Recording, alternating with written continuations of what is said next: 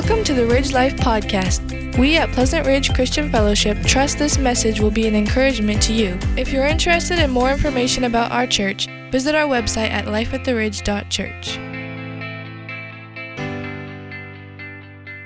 We're going to be over here in the book of Philippians, uh, Philippians chapter number two. And if you're just joining with us, um, we've been going through the book of Philippians here and learning some uh, spiritual truths is what uh, God's word has been teaching us about, um, about the church, about uh, what we need to be doing as, as believers in Christ. Remember, the, the whole idea here, the book of Philippians, is a book of joy. And um, Paul was writing this book while he was under house arrest, uh, chained to a Roman guard 24 hours a day, seven days a week.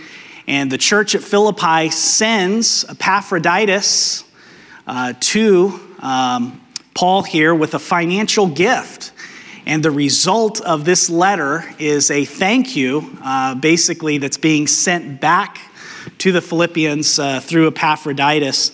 And he's telling them, you know, hey, thank you for this, but here's some things that I want you to know. And we've already kind of gone through a lot of those things about uh, the things that Paul was going through. He says these things have been considered for uh, the advancement of the gospel. And he says, I don't want you to be worried about me.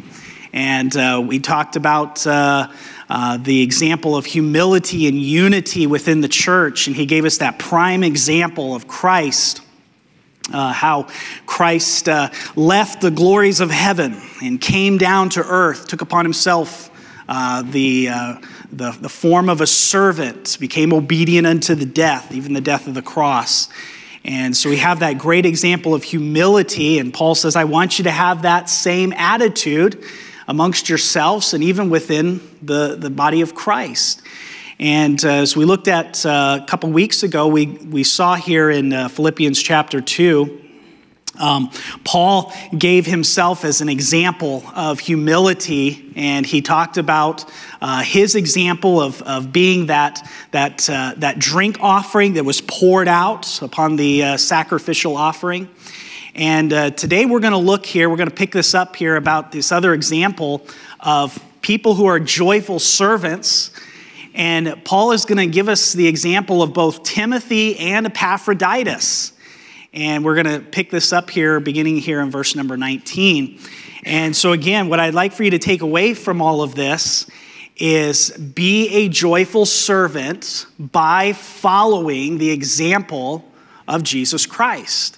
That's exactly what Paul did. He followed Christ's example of humility, uh, being willing to put others first for, for themselves. But also, we're going to see this in the uh, lives of uh, Timothy and Epaphroditus.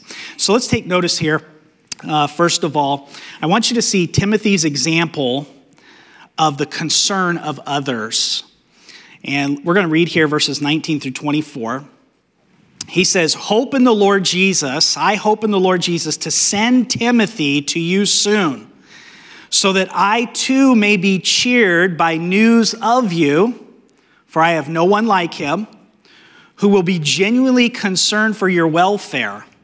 For they all seek their own interest, not those of Jesus Christ. But you know Timothy's proven worth, how as a son with a father he has served with me in the gospel. I hope, therefore, to send him just as soon as I see how it will go with me. And I trust in the Lord that shortly I myself will come also. What's awesome here when, when Paul was writing this letter back to the Philippian church, remember who's there with him? Timothy's there with him, and also Epaphroditus. And uh, he's saying, Hey, I'm Timothy. I know him. I'm going to be sending him to you soon. And also, Epaphroditus was going to take this letter uh, back to the Philippian church. But as we look at this part of this text, we're told about Timothy. Now, if you don't know much about Timothy, uh, here's just a little bit of background information about him. And he, he's giving us some, some things about who Timothy is, and he tells us who he is.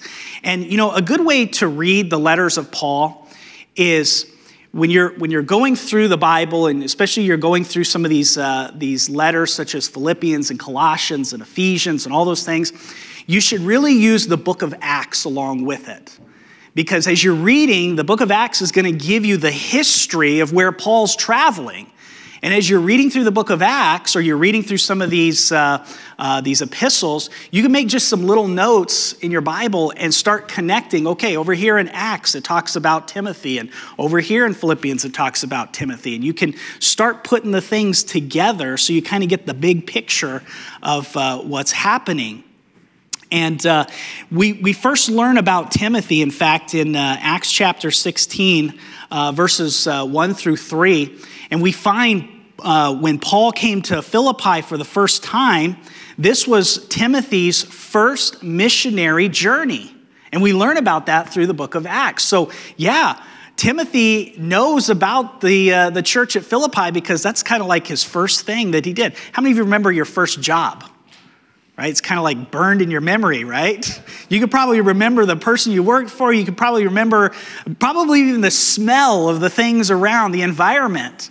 Well, Timothy knew about the, the, the church at Philippi. This was part of his first uh, missionary journey uh, there with Paul. And so Timothy would visit the Philippians on several occasions. We read about it in Acts chapter 18, verse number 5. We read about it in Acts chapter 19, verse 22. We also read about it in Acts chapter 20, verses 1 through 4. So he knew this church very well.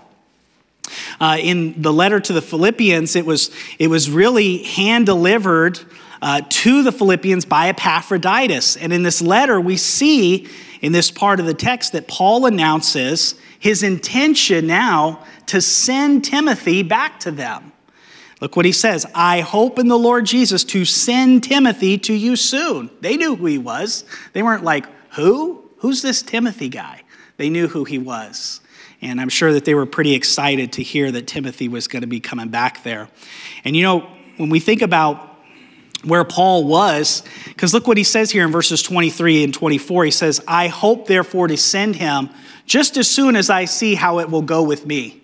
Remember, he's under house arrest and he's going, Hey, I- am really hoping that I'm going to be getting out of here and I'm, I'm going to find out how it's going to go with me. And he says, And I trust in the Lord that shortly I myself will come also. So he had every intention, every hope that uh, he was going to be released and he was going to be able to go uh, visit uh, with the uh, Philippian church as well. And so he wants to send to visit them again, but uh, right now he's chained to his work, literally.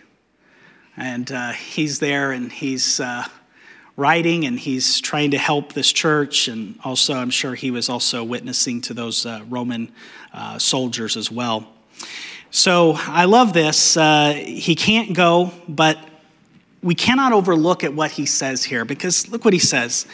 He says, For I have no one like him, verse 20. I have no one like him. Paul was under this house arrest, and Timothy was there beside him ministering to his needs. He says, I have no one like him.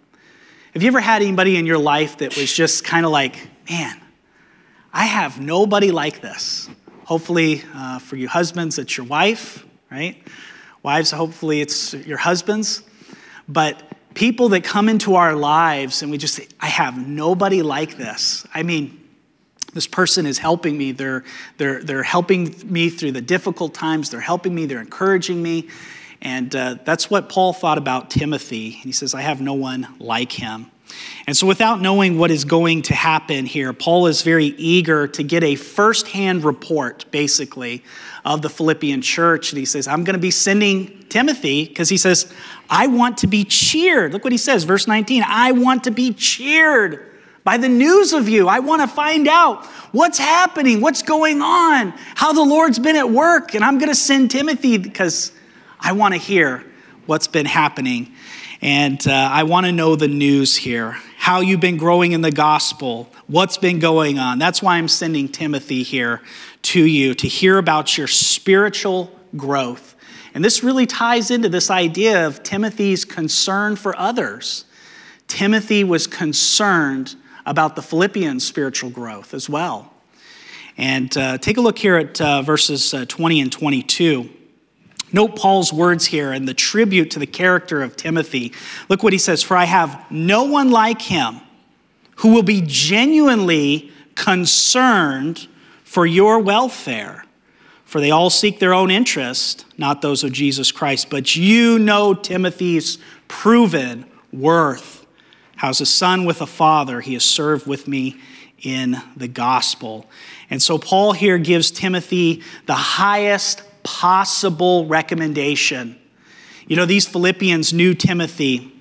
Why was it necessary for Paul to commend Timothy so highly to them? Well, I believe there are several reasons for his commendation, but most importantly is that that Timothy was a servant and he showed his servanthood by having a concern for others.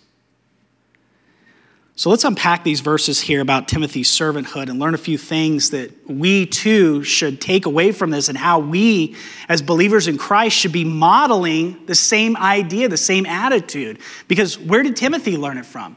He learned it from Paul. Where did Paul learn it from? He learned it from Christ. And so there's a model, there's an attitude that as believers in Christ that we should be having in our own life as well. You know, it's interesting that Paul does not speak to us about Timothy's uh, achievements. He doesn't talk about, well, you know, Timothy, he's planted all these churches. He doesn't say, well, you know, Timothy, he's preached uh, so many sermons. He doesn't say, well, Timothy's baptized so many people. What does he tell him about? He tells him about his concern and welfare for people, that he's willing to serve others. And so we see this about, uh, about uh, Timothy here. And, you know, Paul commends Timothy to the Philippians as a man that should be listened to because of his character. So, what do we see about his character? Well, first of all, Timothy is a man who is a servant. Look again what he says here in verses uh, 20 through 21. For I have no one like him who will be genuinely concerned for your welfare. For they all seek their own interest, not those of Jesus Christ. So Timothy was the only man that Paul had uh, that knew that he had the same care and concern for the Philippians as Paul did. And he says, I know that if I send Timothy to you, he's going to do a bang up job because he cares for people. He's a servant of people. He wants to help people. And so Paul says, I'm going to do this. And that's why Paul says here in verses uh, 20, notice the word here, concerned. He says he's concerned for you. That word concern really has two meanings. Uh, we'll see it again used later on in uh, Philippians chapter 4 6, where Paul says, Do not be anxious or do not be concerned about anything. Um, and that's the idea of having that anxiety. Um, in fact, in the New Testament, uh, Matthew 6 28 and uh, verse 31, Jesus warns the disciples not to have anxiety or concern about all the things. That's one meaning of it. But the second meaning of that word has this really less intense meaning, and that's the word that Paul is using here. And it means uh, having the concern or the welfare of others, being concerned about them, not being anxious and worrisome but the idea that you really care about people enough that you want to help them. In fact, in 1 Corinthians 12 25, we, use the, we see the same word that was used by Paul. He says that there may be no division in the body, but that the members may have the same care, same concern for one another. And so that we care about one another. That's the idea that Paul is saying here. He says he has a concern for you, there's a care for you, and he wants to help you and see you grow in Christ. And so that's the idea that he's talking about here a care uh, for them. So, how was Timothy able to live this way? I mean, to have a care and a concern for others. You know, it makes me wonder how someone could be so concerned for the spiritual welfare of others. I mean, think about it. I mean, let's just be honest. I mean, when we leave here, when we leave this assembly, the group of believers here, are we really concerned about the welfare, spiritual welfare of others? When we go home, we get in our cars, we get back into our day to day operations of stuff. Are we concerned and caring about what people are doing in their spiritual lives? That's what Timothy was. That's the care and concern that he had for others. How did he get that way? Well, look at verse 21. He says, For they all seek their own interest, not those of Jesus Christ. And so Timothy had care and concern because he wasn't seeking after his own interest, he was primarily seeking after Christ. And can I tell you that when you get to the point in your life when your care is only seeking after Christ, wanting to be with Christ, dwelling with Christ, living for Christ, your care and concern will be for others. Because your eyes are no longer on the things of this world, but it's on the eyes of Christ, seeking those heavenly things. And so, Timothy here had a care and a concern for others. You know, a servant's heart is centered on the things of Jesus Christ. Because if you have any other motive or reason for Christian service, you will eventually burn out or bomb out because it's not centered on Christ. You'll get angry, you'll be hurt because of the way people treat you. You'll be frustrated, you'll grow weary of the hardships you have to endure. You'll quit in disgust or disappointment. Because if you're serving for any other reason than love for the Lord Jesus, who gave himself for your sins, then you'll have the wrong motive. You'll have the wrong perception of things. But this is Timothy. This was his care and concern for others because he sought the interest of Christ and not on other things. You know, Timothy's interest was that of Jesus Christ. A servant's heart must be constantly captivated with Christ. And Timothy had given up his own interest to become this uh, a servant of Christ. In fact, to the Ephesian elders, Paul said this of his own ministry. He said this in Acts 20 24. I do not consider my life of any account as dear to myself, in order that I may finish my course and the ministry which I received from the Lord Jesus to testify solemnly of the gospel of the grace of God. Paul says, I don't consider my life to be that important. He says, I'm going to follow Christ so that I can, in turn, serve others. Have you ever told the Lord, I'll give up everything, my desires, my ambitions, my comforts, my time, my money to serve you? This is the way Timothy lived his life. He sought Christ so that way he could serve others. Here's a second thing that we learn about Timothy's concern for others. But Timothy was a man who suffered for the gospel and others. Look at verse 22. But you know Timothy's proven worth, how as a son with a father, he has served with me in the gospel. Now you might be saying, where does it say that he suffered? Well, it says that he served. If there's one thing that you have to know about Paul, is Paul, because he served Christ, he suffered for Christ. And that's so true. When you decide and we decide that we're going to serve Christ, we're not going to hold anything back, but we're going to serve Christ, you will encounter persecution and suffering. In fact, that's what Jesus said. He says, The world hates you because they hate me. So don't be surprised by that. And so Timothy was right along there with Paul. I mean, here he is, first missionary journey, right? Um, I, I love uh, this saying. Um, John MacArthur said this one time. He said, when, when Paul would go into a town, he would never ask, How are the motel rooms? He'd ask, How are the prisons? How are the jails? Because he knew he was going to be spending a lot of time there, okay? So you got to think about this. So here is Paul, here's Timothy, they're serving together. Timothy's right alongside there. I mean, he saw the things, he suffered with him because he suffered there and was serving for the gospel and others. And so he says, You know his proof with Paul. Because over a period of several years during which he served and suffered with Paul, he says he has proven himself to be a, a minister of the gospel um, and so here's a man who could be counted on when the tough really uh, comes into play. I mean, when, uh, when the going gets tough, Timothy was a man who learned how to suffer for Christ. And he says, You know his proven worth for that. And, uh, you know, serving Christ is not easy. Notice what Paul says here about Timothy. He says, He has served with me in the gospel. Not just served with me, but he says, serve with me in the gospel. What's the difference? Why not just say, well, he served with me? But he says specifically, he has served with me in the gospel.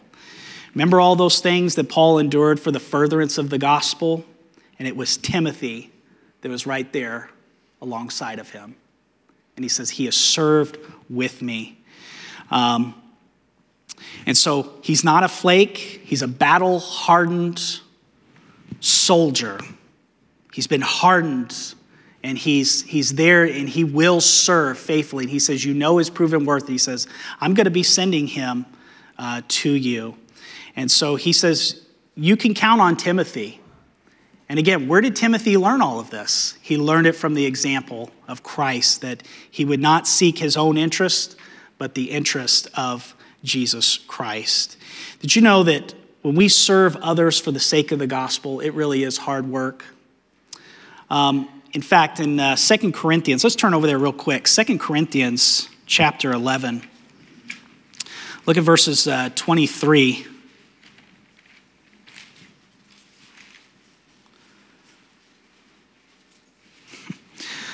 Look at verse number 29. Here's what Paul went through here uh, for serving others for the gospel. Look what he says. Are they servants of Christ? Verse 23, 2 Corinthians 11. Are they servants of Christ? I am a better one. I am talking like a madman, with far greater labors, far more imprisonments, with countless beatings, and often near death. Five times I received at the hands of the Jews 40 lashes less one. Three times I was beaten with rods. Once I was stoned. Three times I was shipwrecked. A night and a day I was adrift at sea. Frequent journeys and danger from rivers, dangers from robbers, danger from my own people, danger from Gentiles, danger in the city, danger in the wilderness, danger at sea, danger from false brothers in toil and hardship through many a sleepless nights and hunger and thirst, often without food and cold and exposure. And apart from other things, there is the daily pressure on me of my anxiety for all the churches. And so Paul says, hey, look, uh, there has been some hardship in serving Christ. He says, I've, I've experienced that. Timothy's experienced that. And he says, You know his proven worth. He has a concern for you. He's not going to throw in the towel when things get difficult and things get hard. And so we must be prepared for serving the Lord in hardships. Are you prepared? Are you ready? Um, this is one of those things that is, as believers in Christ, that, uh, that will bring about a testing uh, and hardships in serving the Lord in the gospel. And so we are approved of testing. Are you going through some difficulties right now and suffering right now? And you know, I want you to know that any of those sufferings, any of those difficulties that we go through, those will be used to help you become a better servant of Jesus Christ, because that's the way it was for Paul and Timothy. And so, in all of this, Timothy was a rejoicing servant, as by being sent to the Philippians, he was going to be able to serve them because he served Christ. And he says, I can rejoice because, hey, I'm, I'm a servant of Christ and I have proven worth and I've been there and I know what it is.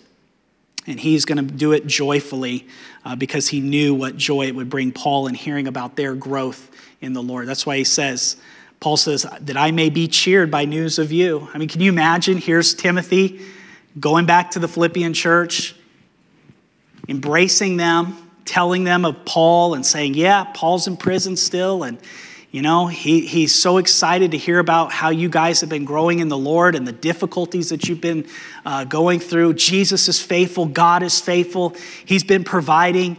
I mean, what great joy in all of that. And that's the kind of life that Timothy had. And so we can learn some things from Timothy about all of this, about having concern of others by by serving Jesus Christ and looking towards Christ and having Christ to be our model of, of servanthood.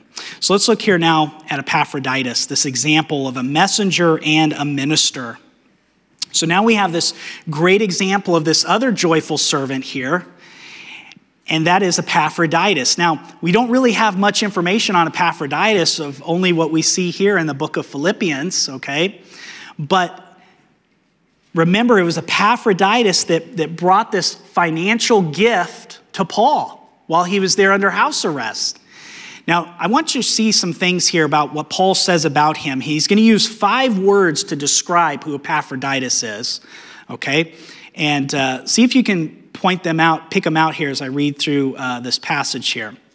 I have thought it necessary to send to you Epaphroditus, my brother, and fellow worker, and fellow soldier, and your messenger and minister to my need. Did you see him there? All five of them my brother, my fellow worker, my fellow soldier, your messenger, and my minister. So let's look at these words to really get a sense of who Epaphroditus is. First, Paul says he's my brother. And so this tells us about the relationship that Paul had with Epaphroditus. He was his brother in the Lord. Paul considered him a brother in the Lord. He says, He's my brother. And by the way, if you know Christ, um, those of us that know Christ in here, that name the name of Christ, uh, we are brothers and sisters in the Lord. Uh, we have the, the same common family bonds. Uh, one of the things that I've really been trying to strive to start doing is uh, when I'm praying for somebody, praying with that person, to use the phrase, I pray for my brother or I pray for my sister and I tell you, it really changes your, your perception on that person of who they are. Um, because they're not just some person that's over there and distant, but we're family. We care. We're supposed to have care and concern. And so Paul says, He's my brother uh, with that. Notice the second thing. He says, fellow worker. Um, he says, my brother, my fellow worker. This word occurs 13 times in the New Testament. And Paul is the only one who uses this word, except for John, who used it uh, once. And it refers to Epaphroditus' commitment to the furtherance of the gospel. And he says, He's my fellow worker. He has the same mind of, of ministry that whatever comes into our lives, we're going to use it for the advancement of the gospel. And he says, We're on the same page here. He's my fellow worker. Uh, then we see this word, fellow soldier. This word carries the idea of one who has fought the battles and endured the hardship that comes from the preaching of the gospel and ministering to others. He says, He's, he's my fellow soldier. Then we come here uh, to these last two words. And, and those three words, brother, fellow worker, and fellow soldier, really relate to the relationship that Paul has. But these last two words here, okay, messenger and minister, is really going to describe the relationship that Epaphroditus has with this church at Philippi. Okay? And look what he says. He says, Your messenger. First of all, he was saying, My brother, my fellow worker, my fellow soldier. But now he says, Your messenger and minister. So, first of all, he was their messenger. The Philippians had chosen Epaphroditus to be the one to send the financial, to take that financial gift to Paul. So Epaphroditus comes to Paul, he brings him this financial gift, okay? And in this letter, Paul refers to him as being a messenger. And that word messenger is a really interesting word. It means apostle. But the way that Paul was using it here was not in the sense of one who holds the office of apostle, but one who is being sent as a messenger. And so Epaphroditus here did not hold that actual office of apostle, but he was just one who was being sent. And we see that because of the context here, especially here in verse 25, because he was a minister of his need. And so Epaphroditus was simply sent to help Paul. You know, I think about that. Whom has God sent into our lives to be a minister of our need? I mean, what was Paul's need at this time? There was some financial need, right? Here comes Epaphroditus, and he's being sent to be a minister to his need. So, whom has God sent in our lives to be a minister of our needs? You know, I believe that when we pray and we're, we're seeking God for things, things not, I mean, not materialistic things, but things that are needs in our lives, I believe that God sends people into our lives to help us and to minister to our needs. On the flip side of that, are you being sent into other people's lives to minister to their needs? Are we sensitive enough to know what the Holy Spirit is doing in our lives, being open enough by the leading of the Holy Spirit to be sent into other people's lives to minister to their needs? That was Epaphroditus. And Paul says he is a messenger for that. Secondly, look at this Epaphroditus was also a minister. Paul says he was a minister of his needs. The word minister means one who is a public servant, one who functions in the temple or the gospel, or a worshiper of God. And really, the ties here to the Old Testament priestly background is, is, is just fascinating because that's the idea here. Paul is saying he's a minister. And uh, was serving as the Philippians minister performing a service on behalf of the Philippian church to Paul. And he's saying he's a minister, he's one who's, who's serving in that capacity. Uh, this word minister is used five times in the New Testament Romans 13, 6, Romans 15, 16, Philippians chapter 2, verse 25, and also Hebrews 1, 1, and also Hebrews 8, 2. And in each of those, it's used in connection with performing some priestly sort of act. And so that was Epaphroditus. He was one who, who did this. He was a messenger and a minister. Again, I think of, am I being used as a minister for others? You know, ministers are not just pastors, theologians, missionaries, some church worker. Did you know that all of us are called to be serving in some capacity as a minister? we could help the needs of others. That's why the body of Christ is so fascinating because we minister to each other. And we perform these, these type of acts towards one another and we help them grow in Christ. Again, are we being sensitive to the needs of others and being able to fulfill that by ministering to them? I really want you to see the heart of Epaphroditus and why he could minister in this way. Look at verse number 26. For he has been longing for you all and has been distressed because you heard that he was ill. So it says that he has been longing for them, and this word distress expresses a, a deep desire. It's the same word that Paul used in uh, Philippians uh, 1 8 to refer to his deep affection for the Philippians. And so he's genuinely loved each and every one of them. This is Epaphroditus. This is how he could minister to their needs because he was longing for them. He had a deep desire for them. Uh, Paul actually uses this word also to express his deep desire to visit the Roman church in Romans 1 8 and also 1 Thessalonians 3 and 6.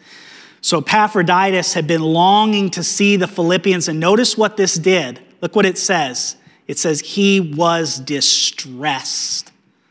This word distress carries a lot of weight to it. Because of his longing desire to be with them, he was distressed. It's only used only two other times in the New Testament, both in reference to the internal, emotional, and spiritual agony. Now, get this, I love this, that Jesus suffered when faced with his arrest.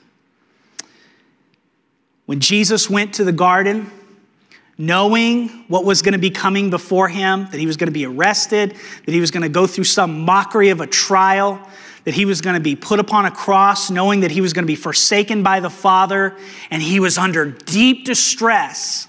That's the same type of heart attitude that Epaphroditus had for these believers at Philippi. Because of his longing for them, he was internally, emotionally, and spiritually in agony for them. Is that us? Do we have that type of heart attitude towards others? This leads to a great question. Why was Epaphroditus so agitated and distressed? Look at the text. What does it say? I love this. For he has been longing for you all, has been distressed because you heard that he was ill. Wow. What love and care and brotherly kindness this church had towards each other. Because they heard that he was ill, Epaphroditus reciprocating that, and he was in agony because they heard that he was ill. Perhaps he had gotten sick during the voyage from Philippi to Rome. In any event, news somehow got back to Philippi, and they heard that he had gotten ill and he was distressed because they were distressed. Look at verse 27. This is interesting. Indeed, he was ill, near to death. But God had mercy on him, and not only on him, but on me also, lest I should have sorrow upon sorrow.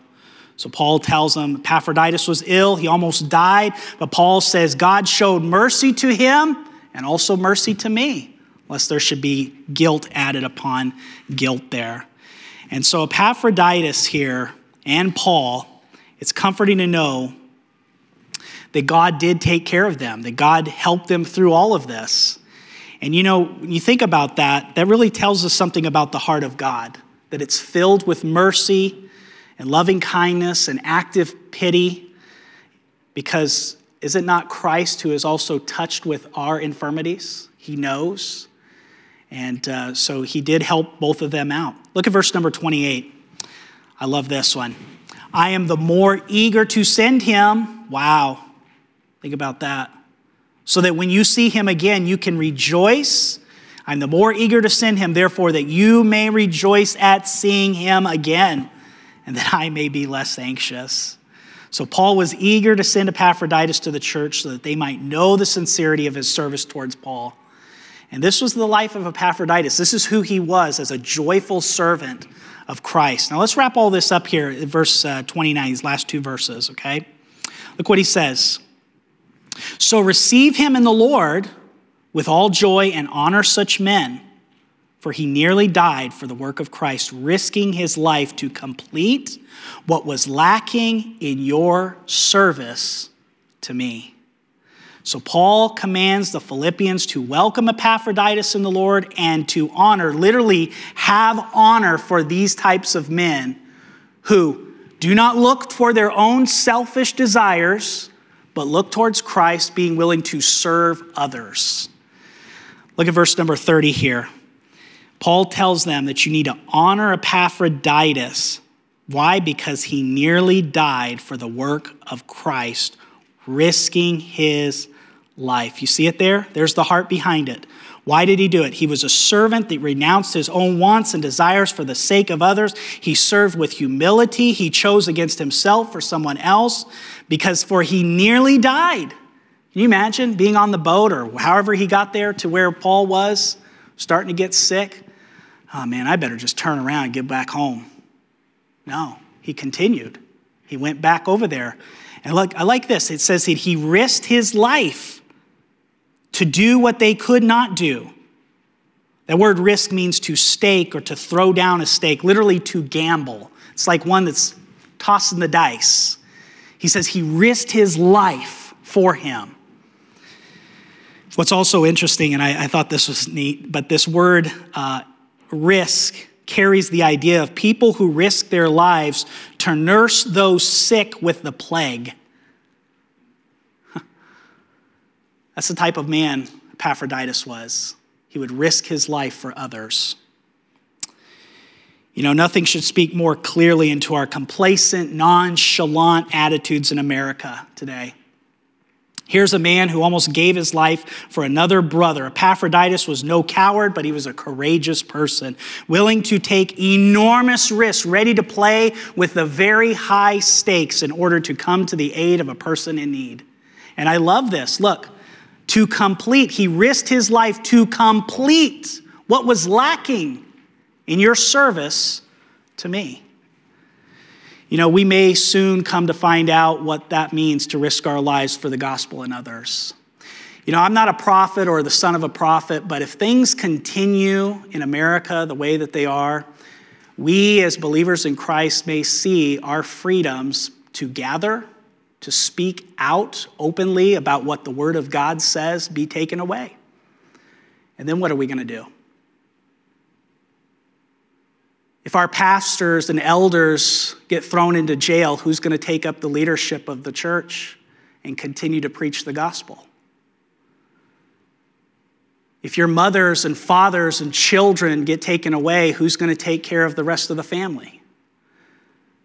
Folks, this is what it's about as the body of Christ coming together and fulfilling the needs of others.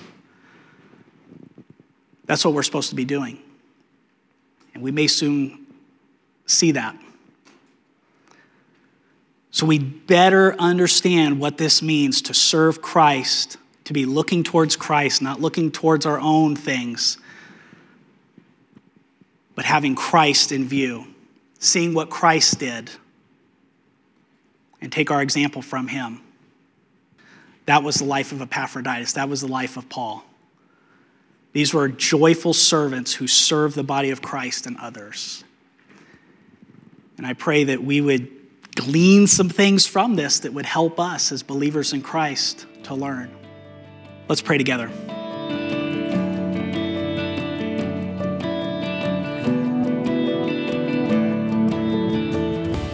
If you're interested in more information about our church or knowing the peace that Jesus gives, visit our website at lifeattheridge.church.